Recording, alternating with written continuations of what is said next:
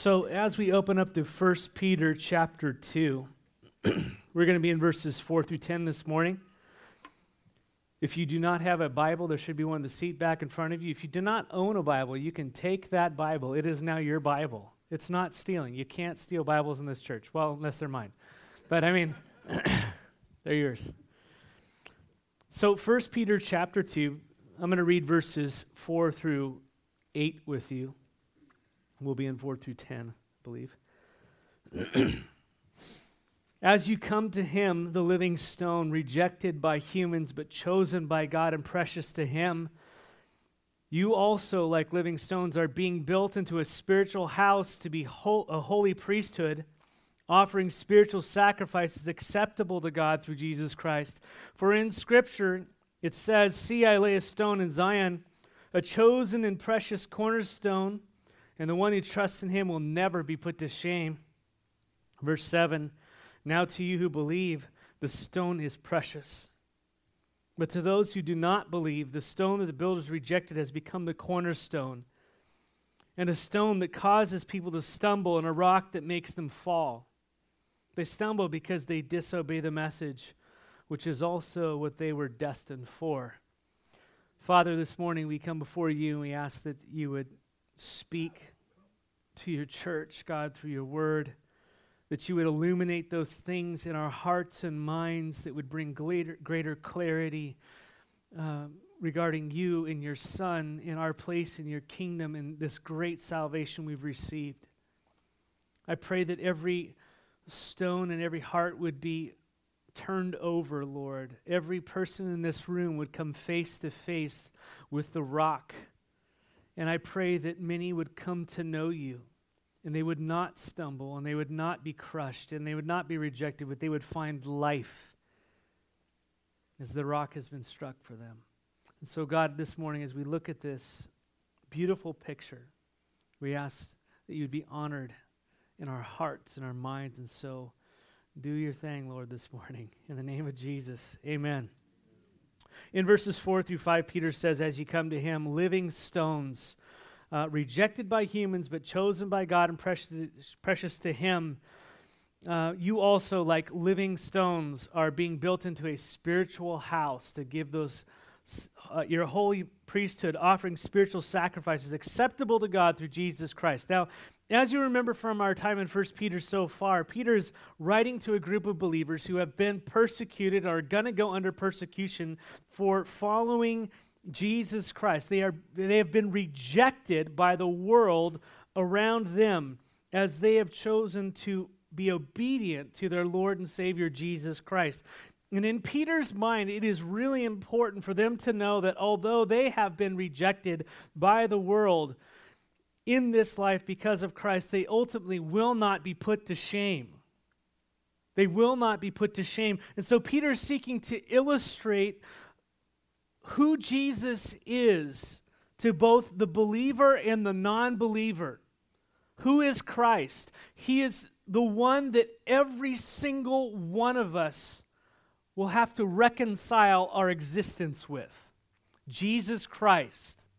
The whole world will stand before Jesus Christ, no correction, will bow before Jesus Christ and declare that he is Lord. Either willingly now or willingly then in a different way. and we pray that it is now. And that is why we preach the gospel that Jesus Christ died to reconcile sinners to God.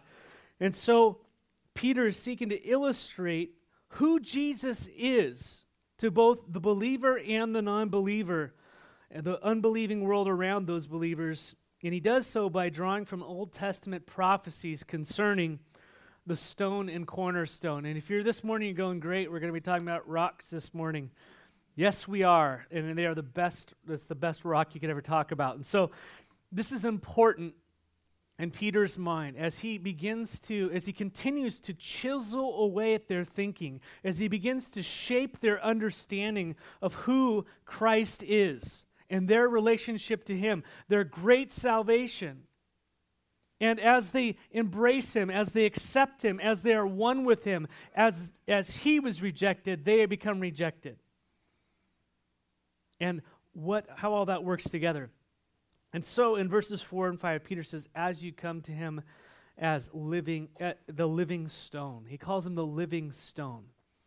In the Old Testament, God is identified as the rock or the stone. How many of you guys know that?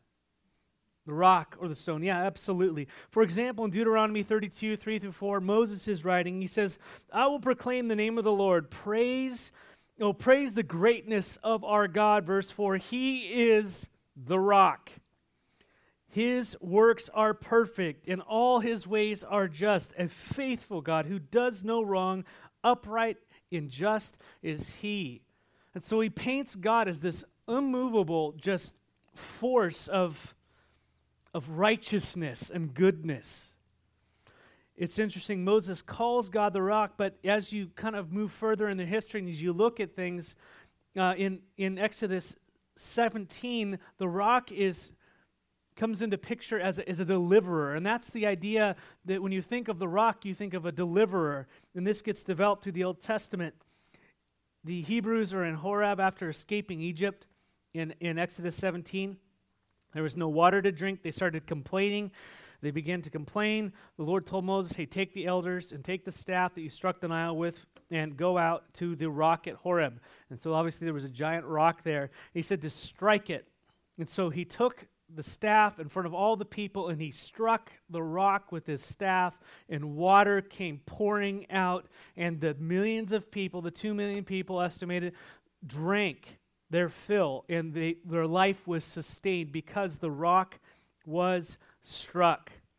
King David, who was chased by King Saul ad nauseam, just all over the place uh, for no reason whatsoever, he found refuge in the cave of Adullam. We read Psalm 34 last week a little bit, uh, speaking of that refuge. And the deliverance of that cave, uh, as he went into that cave, that ultimately became a, a picture, an idiom for the refuge that we have in God. He is our rock. He is our fortress. He's our salvation. So Psalm 18:2, familiar to some of us, the Lord is my rock, David says, my fortress, my deliverer.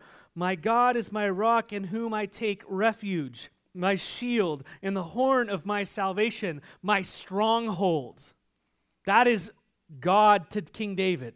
He is like that cave he ran into and was able to escape all the terror that was seeking him. It was his salvation. And he sat there in that cave and said, This is who God is to me. He is my deliverer, my refuge, my shelter. He would go again in Psalm 62, 5 through 8. By the way, this is all through the Old Testament. I'm just taking a few. Psalm 62, 5 through 8, David says, Yes, my soul finds rest in God. My hope comes from Him. Are any of you weary this morning? Are any of you needing rest? Is your soul overwhelmed? Truly, he says, truly, verse 6, He is my rock and my salvation. He is my fortress. I will not be shaken. My salvation and my honor depend on God. He is my mighty rock, my refuge. Trust in him at all times, you people. Pour out your hearts to him, for God is our refuge. Amen. So when Peter is writing to many believing Jews, many of these people are Jews who would have had a deep understanding of the Old Testament. When Peter says to them, verse 4, as you come to him, the living stone, the living rock, they knew what Peter meant. They had come to God, not for refuge from total circumstances, but refuge from the wrath of God. All have sinned and fallen short of the glory of God, the Bible declares. We're all condemned, waiting for the judgment of God, and God provided a way of escape through Jesus Christ. And those who run into Him are safe. But there is no other rock. There is no other salvation. There is no other way that men can be saved nor find refuge. It is through him alone. Paul in 1 Corinthians 10, he speaks of that same rock that was struck in the wilderness by Moses when he says in verse 3 they all ate the same spiritual food, speaking of those who had left Egypt, right? And they drank the same spiritual drink, for they drank from the spiritual rock that accompanied them, and that rock was Christ. Just as that rock was struck in the wilderness, and life sustaining water came out, so Christ was struck down on the cross, and from him life came forward to those who choose to drink, freely given to anyone who would come to him. Jesus said to the woman at the well, You know, you're going to thirst again if you keep drinking this water. But I have water that you have no clue it's about. It's living water. She said, Give me some of this living water. And then they had a discussion about the Messiah, and basically the living water was standing before her. And you go through all these pictures of the Old Testament the bread of life, the water, it's all pointing to Jesus Christ spiritual food. This is why in John 6, uh, many left him because Jesus said, Unless you eat of my flesh and drink of my blood, there is no life in you, basically. And they go, Physically eat of your dr- flesh and drink of your blood. What are you talking about? We're leaving you. You're crazy. And they said, He said, That's your choice. Do you choose to come and get your life from me? Christ is the life. He is the way, the truth, and life of all men. And so, Jesus is the living stone, the Son of God, rejected by humans, but chosen and precious to God. Rejected by humans, but precious to God. That's who Jesus Christ is. Chapter 1, verse 20 in 1 Peter, he says, He was chosen before the foundation of the world. He was chosen and he was precious it was, he was rejected by humans, chosen by God, rejected by humans, and he was precious to God. The idea of precious there in the Greek, if you get to it, it means, uh, it means prized, rare. But if you, if you dig into it, it just means of unequal value. Unequal value. That, that conveys the idea properly of what it means precious to God. He's of unequal value. And Peter's saying that Jesus Christ is like a living stone that is of unequal value. He was rejected by men and chosen by God. And in verse 5, Peter says to this group of rejected and persecuted Christians, You also, like living stones. You also, like living stones, are being built into a house to be a holy priesthood offering spiritual sacrifices acceptable to God through Jesus Christ. When a person is born again, when they believe in Jesus Christ as their Savior, when they come to the rock, the living stone for deliverance, for salvation, they receive His life. They receive His life. That is how you have life. It's His, it's not yours. He gives it to you. His life. That's why you are born again his life becomes your life. And Peter has already explained to them at the end of chapter 1 that they weren't born again of natural means uh, by their parents. They're born again by the eternal Word of God, spiritual means. In other words, they became children of God by the Word of God going into the hearts, and God made them born again. His Spirit now dwells in them. And Peter says, uh, You are also like Him. You have the same nature as him now. You are not God, but you are of him. It says you are rejected just as he was rejected, rejected by humans, but chosen and precious to God. That is what Christ is. He's rejected by men, but he is precious and chosen by God. And by the way, if his life is your life, you are precious, brothers and sisters, in Christ. That is who you are. Precious in Him, of unequal value in Christ. Hmm. You are rejected, Peter's saying, but you are chosen and you are precious. And by the way, you have a purpose. You have a purpose. Verse 5 You also, like living stones, are being built into a spiritual house to be a holy priesthood, to offer these sacrifices that are acceptable to God. it's interesting that the word for stone here in Greek, it, it, can just mean stone, which is great, but often it's used to mean a building stone. That's, that's most of what it's used in the New Testament. And this is the imagery that Peter is, is beginning to use to describe our relationship with Christ and how we function in our relationship with Him. Now, you might be going, okay, well, Lord, could you choose on a, a better illustration? Listen, at many different ways, many different ways. Well, listen, how many of you have kids? How many of you? How many of like one learns one way and one learns another? You know, and you're just sitting there and you keep telling both the same thing, and one just is like, I don't get it. The other one's like, oh yeah, you're speaking my language. Well, the Lord kind of does the same thing with us. He just he takes different ways and kind of explains different facets of the same truth. And so we kind of wake up to the reality of what's truly going on. And that's really what Peter's doing here. But the apostles, they take several different images, imagery so that we understand our relationship to God our relationship to God, our new born again life in Christ. And they use the picture of a bride. How many of you wear the bride of Christ? Well, what does that mean? Well, that kind of has some imagery to it, doesn't it? Pure, holy, waiting on your bridegroom, kind of expectant if you go into the whole Jewish wedding type of thing. So there's, there's imagery that, that's trying to be conveyed there. They also use the illustration of the body. We know that from 1 Corinthians and Ephesians and all those, those wonderful chapters. This talks about the unity and the diversity within the body of Christ because you are one body, yet you have many parts and they all function together for a purpose. And it's, by the way, at what the head says to do, hopefully, right? And Jesus is our head. And so that imagery is used. There's others like a family and a flock of sheep, and all these different images they use to try to describe our relationship to God in Christ Jesus. But the other one that is used is that of a building, a spiritual building. It's, it's used often, Revelation, here, other places. And Peter says, You are living stones built into a spiritual house where spiritual fa- sacrifices are offered and accepted through Christ Jesus.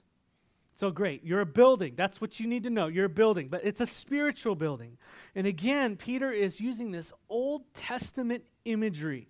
How many of you are familiar with the Old Testament all the imagery there uh, regarding the temple?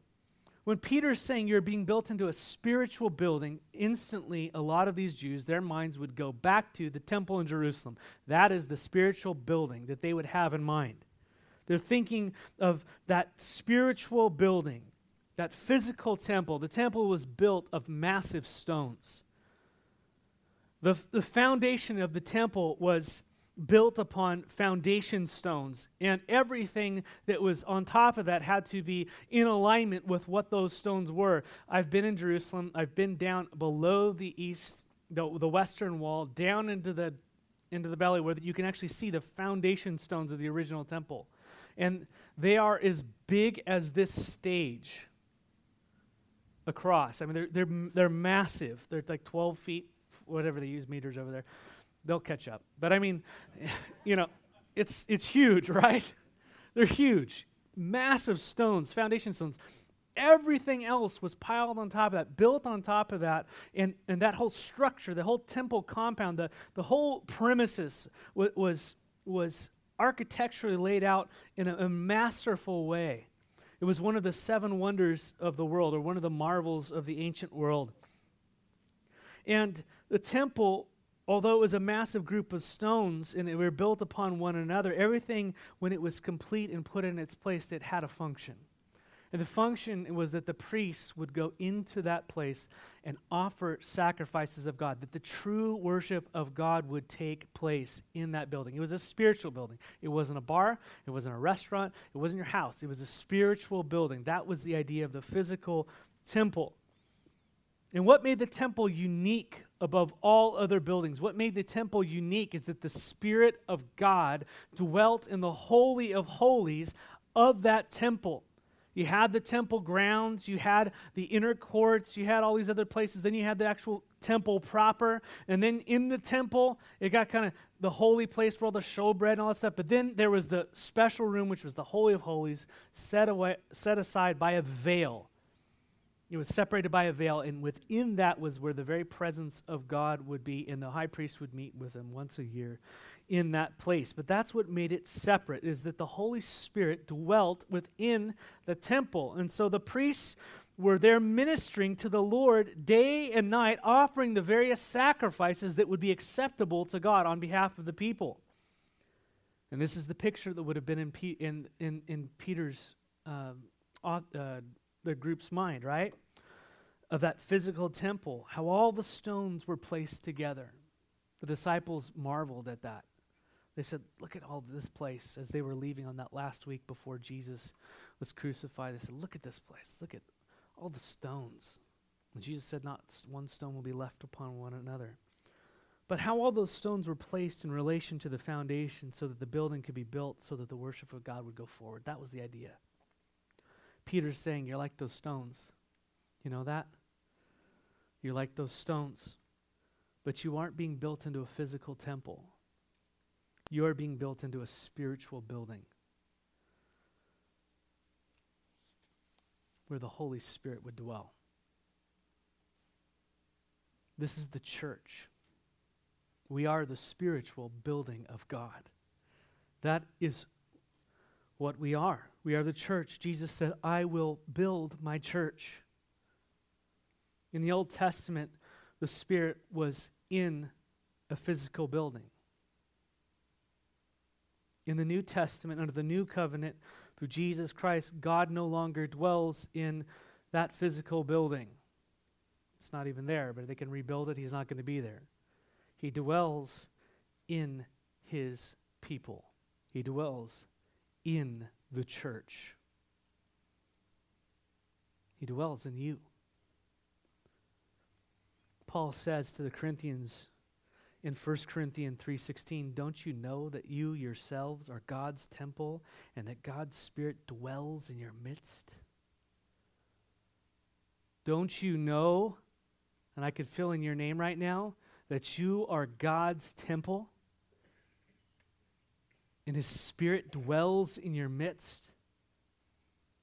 All that separation from man in the Old Testament, behind a veil, behind the priesthood, all these things, people could not access God. Through Jesus Christ, the veil was torn, and now the Spirit is in the heart of a believer. Can't even comprehend that. The word for temple there, don't you know yourselves that God's temple dwells in our midst? You know, uh, I'm sorry, that uh, that you are God's temple and the Spirit dwells in your midst. That word for temple is the word for holy, holy. It's not temple grounds, it's temple proper. It's, that's where God's very presence dwells in you. God is not confined to a room, church. He now dwells in the hearts of his people, in his church. The church is the place where God dwells. Do I have to say this 15 different ways?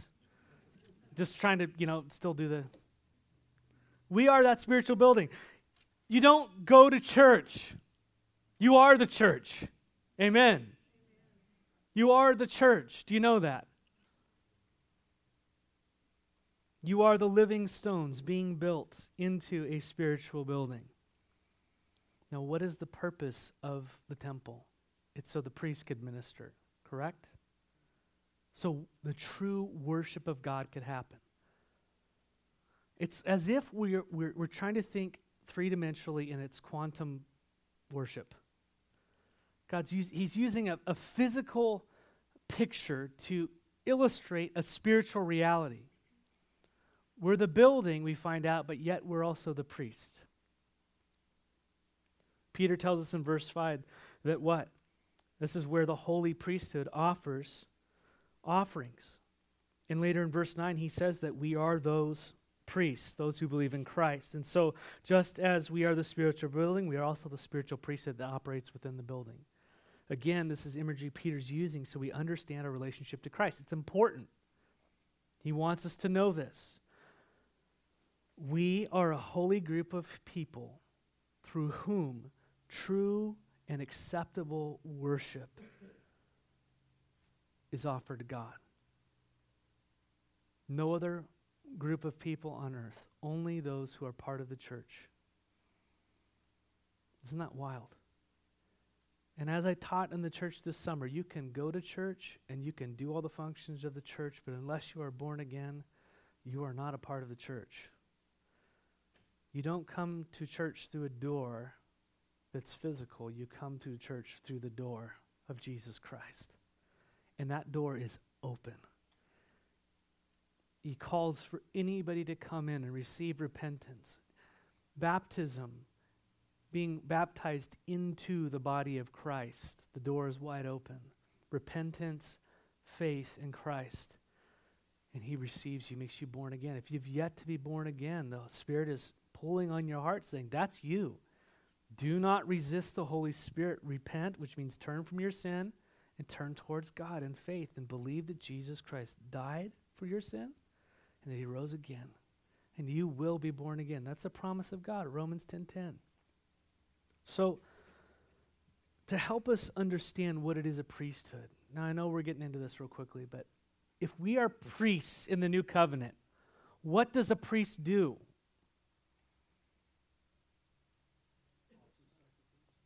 Yeah, how many of you have been given a position you have no idea what you're supposed to do? Marcus, don't raise your hand. Anybody else besides Marcus? Tasks as required. Just, you know what I'm saying? How many of you like, okay, well, I'm a Christian. I have no idea what it means to be a Christian. Okay, I'm a priest. Well, what in the world does that mean? What does that mean? What does it mean to offer spiritual sacrifices? Because God requires it, right? That's what He's called you to. And so, what is it? What did the Old Testament priesthood? If we know what the Old Testament priesthood is, we'll, we'll kind of have a picture of the New Testament, right? Of what, who we are. And I love what uh, John MacArthur, he laid out six things about the priesthood I picked up from him. So the, I'll just read them off real quickly. The first is that a priest was chosen by God. I love that. A priest was chosen by God. You can read about that in Exodus uh, 28. Uh, God choosing Aaron and his sons. But you, you couldn't say, hey, I want to be a priest. You can't say, hey, I want to be a priest. You had to actually be born a Levite, and then you had to go through a situation where you were actually chosen to be a priest. So that was interesting.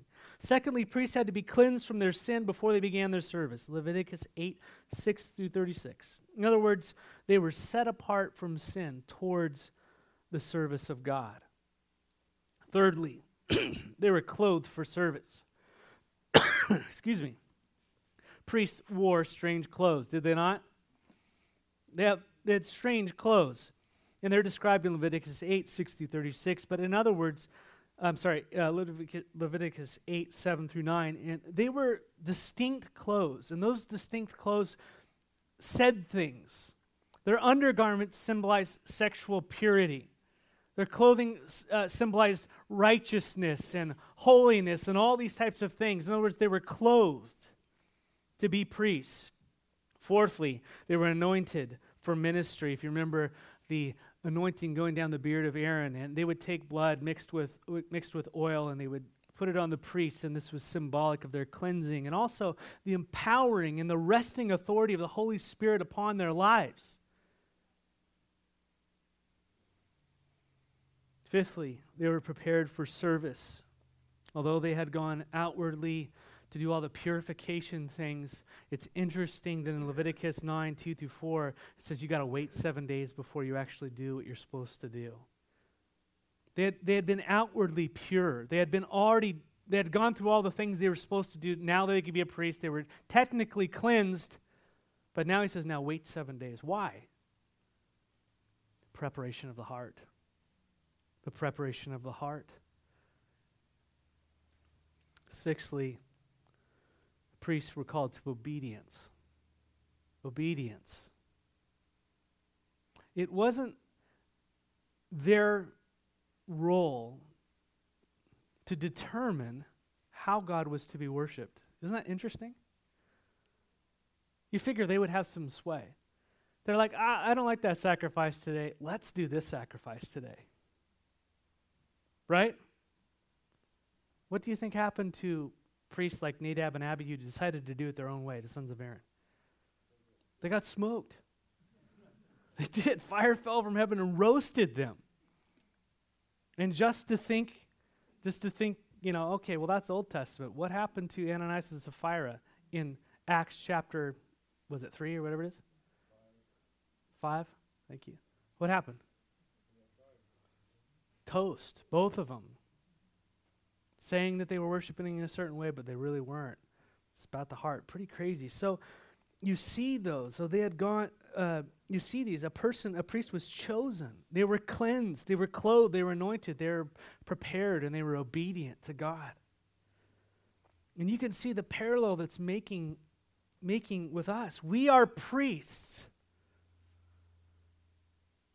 You were chosen and born again into a spiritual priesthood of the kingdom of God through faith in Jesus Christ. Amen. You were cleansed. We were cleansed from our sin through the blood of Jesus Christ. We were clothed in his righteousness, and we're to be clothed with good works. We are anointed with the Holy Spirit as God's power and his presence is with us, in us, and upon us, and overflowing. We have his authority. We are those whose hearts have been prepared to serve him, and we are to be those who love and obey Jesus Christ. We're obedient to the glory of God, right? And those priests, those were the priests, right? We are now called to a priestly ministry, which Peter in verse 5 says is offering those spiritual sacrifices acceptable to God through Jesus Christ. Perhaps you walked in this morning, you did not know that you were part of the ministry. Did you know that you're now you're a minister of the new covenant? you are technically a priest in God's kingdom. Do you know that? You are. You got promoted when you decided to receive Christ as your Savior. You are now in the priesthood of believers. And you have an office. And you have a calling. And you have an authority. And it is all wrapped up in the true worship of God. And that's what he's telling them. You've been rejected by all these people and all these things. These things are going on, but you have been chosen and called by God, and you're set apart to be His special people, and you have a special purpose, and that is to declare His praises in the midst of it all. What does that look like? What are the acceptable acts of worship that we are to give? What are those acceptable sacrifices? The priests in the Old Testament, they offered animals. I know some of you have some animals you'd like to get rid of. That is not what we're talking about, right? Neighbors' animals, sure, no.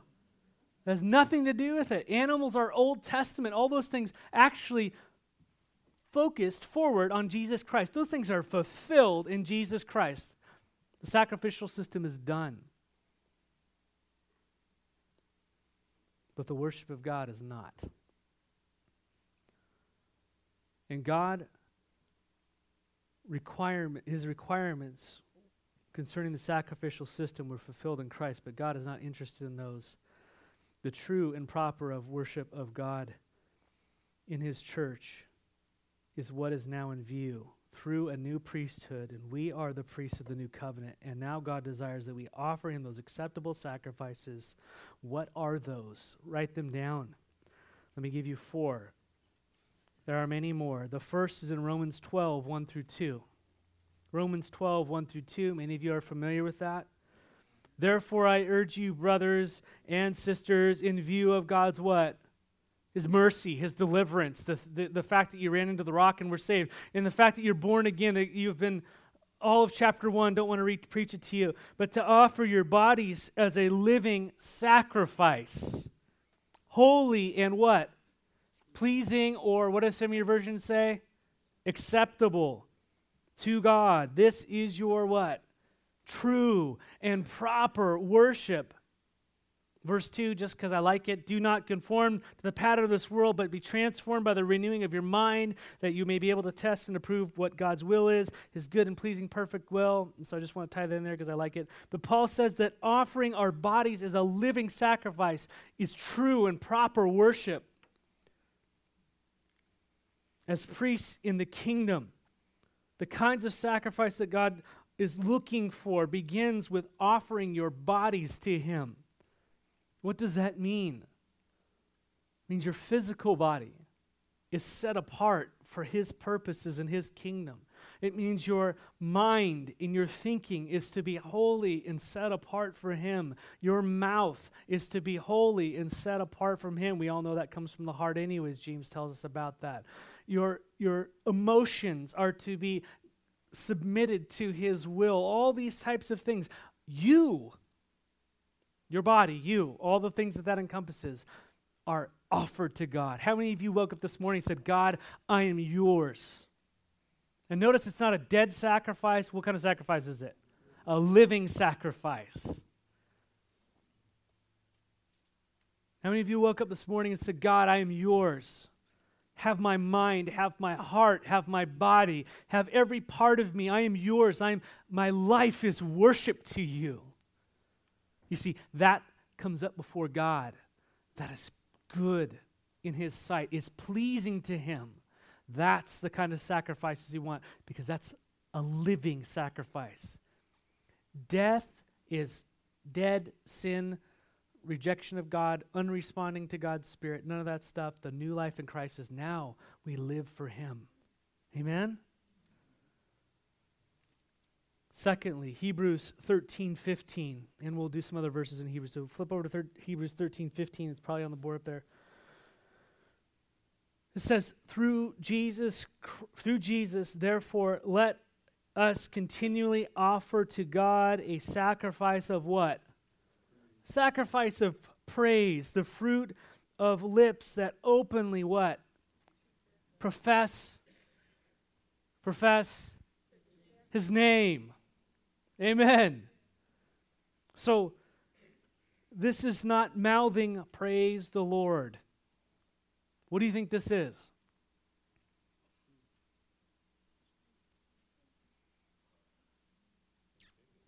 Continually. Having a heart that says what?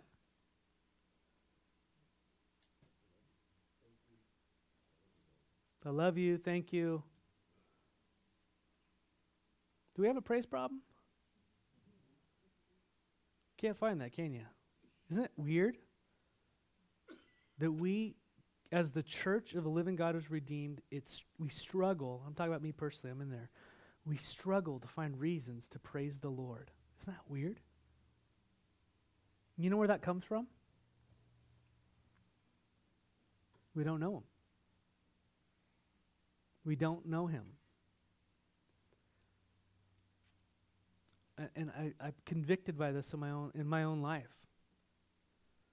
It's it's interesting because I haven't been a big because I'm a musician, I haven't been a big sam- fan of the Psalms. I kind of got burnt out on, on them. That's, you know, that's a whole art, hard issue. Don't ever listen to that. And Christine just loves the Psalms. And God's just revived a joy in my heart for the Psalms. And it was connected because we've been going through First Samuel and David's encounter. And, and, it had to be connected in reality to me. And so as I'm watching David and what he's going through and it's connecting with Psalms, I'm like, yes.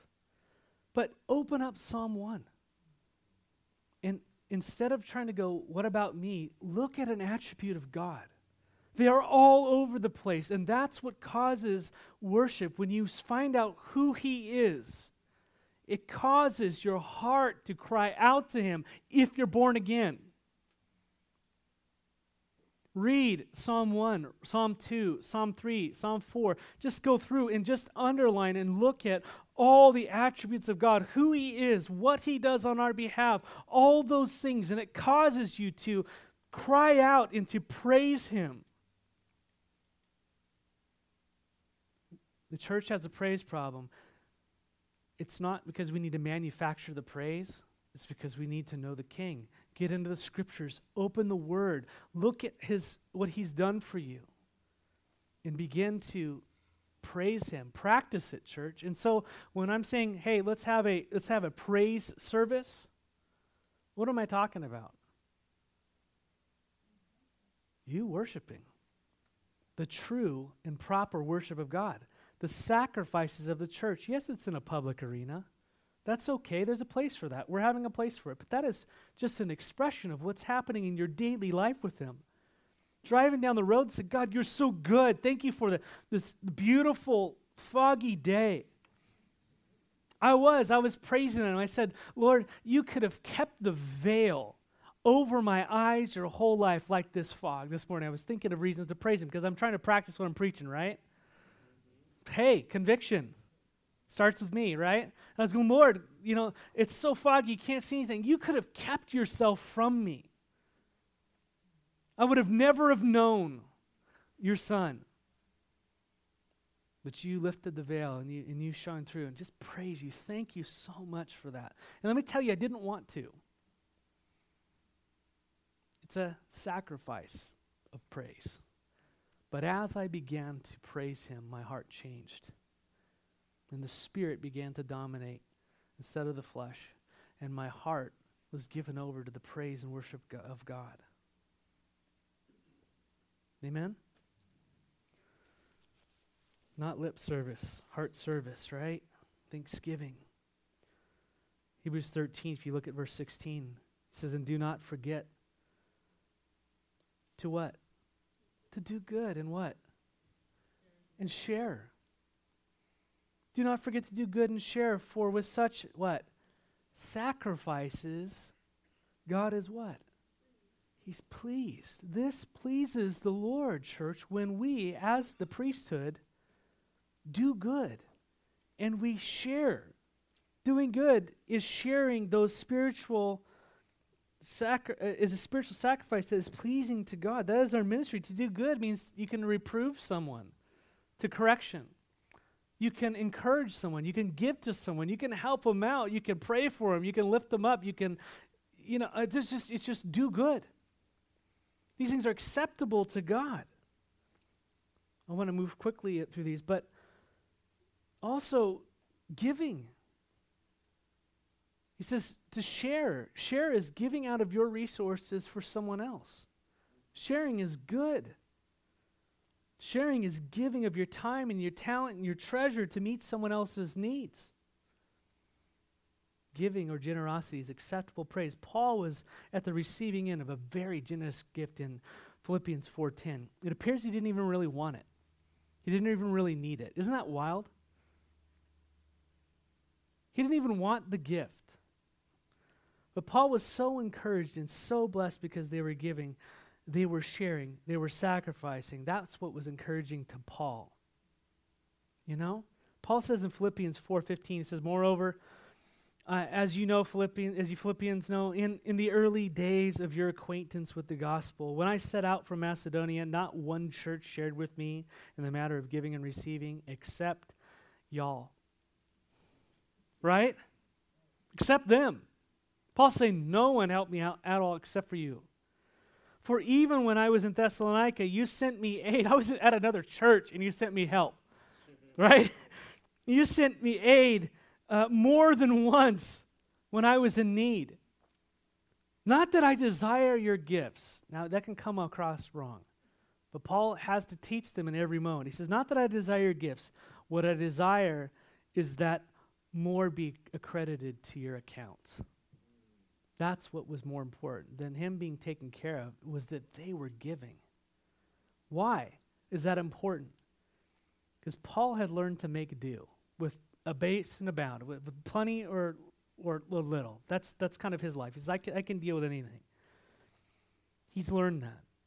He desired that more credit would be to their account, meaning that every time they gave sacrificially, God, it was an, to God, it was an offering before him, and God remembered it. He was keeping track, and on that day they would be repaid. Isn't that wild?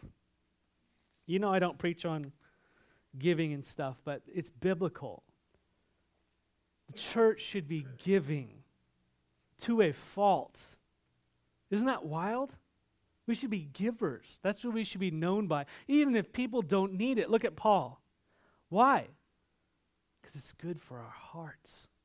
It honors the Lord. Amen? What happens when you hold on to it? does something to you, doesn't it? Paul goes on, verse 18. He says, I have received in full in payment. I've had more than enough. I am amply supplied now that I have received from Epaphroditus the gifts you sent. They are a fragrant offering, an acceptable sacrifice pleasing to God. And now here's the verse everybody knows and my God will meet all your needs according to the riches of his glory in Christ Jesus. And then that doxology to God and Father be the glory forever. They're sharing their generosity, their giving, and their resources to meet Paul's need was a fragrant offering that was acceptable to Christ. It goes on and on, okay? We're going to end it up. Church, we have come to the living stone. We have entered his refuge. We have received his great deliverance, our great salvation. Amen. Now we are like living stones, like him, precious in the sight of God. And we, the church of Jesus Christ, are being built into that spiritual building where we, as ministers of the new covenant, as priests, are offering those acceptable sacrifices that are pleasing to God. And Peter says in verse 6 For in Scripture it says, See, I lay a stone in Zion, a chosen and precious cornerstone and the one who trusts in him will never be put to shame. We'll get to that next week.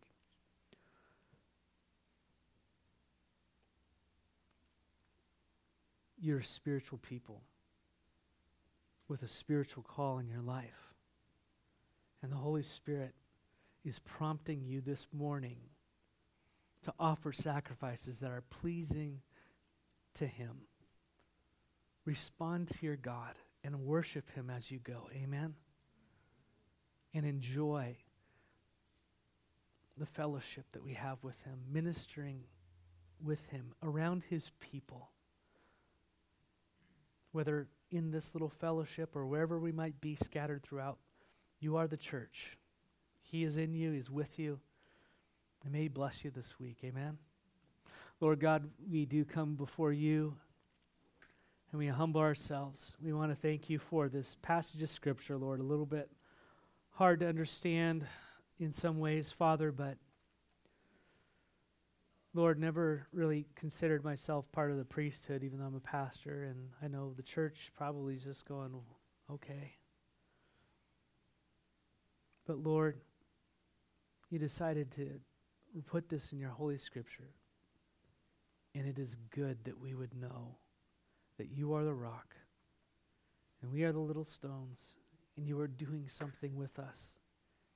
And it is all wrapped up in your glory, in your fame, in your worship, that your name would go forward by what we do and how we do it, that our bodies would be laid down before you, that you'd have our minds and our mouths and our actions, Lord, that you would have our hearts. You'd have our pocketbooks, Lord. You would have our resources, Lord. You would have every part of us, that we would be those living sacrifices, resurrected from the dead, uh, deadness of sin and death, Lord.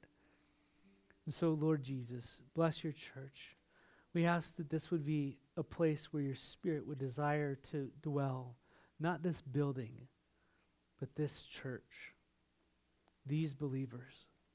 And this morning, if you've never given your heart to Jesus Christ, now is the time. Open your heart to Him, call out to Him. He will come into your heart, He will forgive your sins. He died on the cross, He will make you whole. If that's you, come up, talk to me afterwards. We'll pray together. I'll encourage you in the Lord. Don't resist Him. So, Lord, we commit this service to you in the name of Jesus. Amen.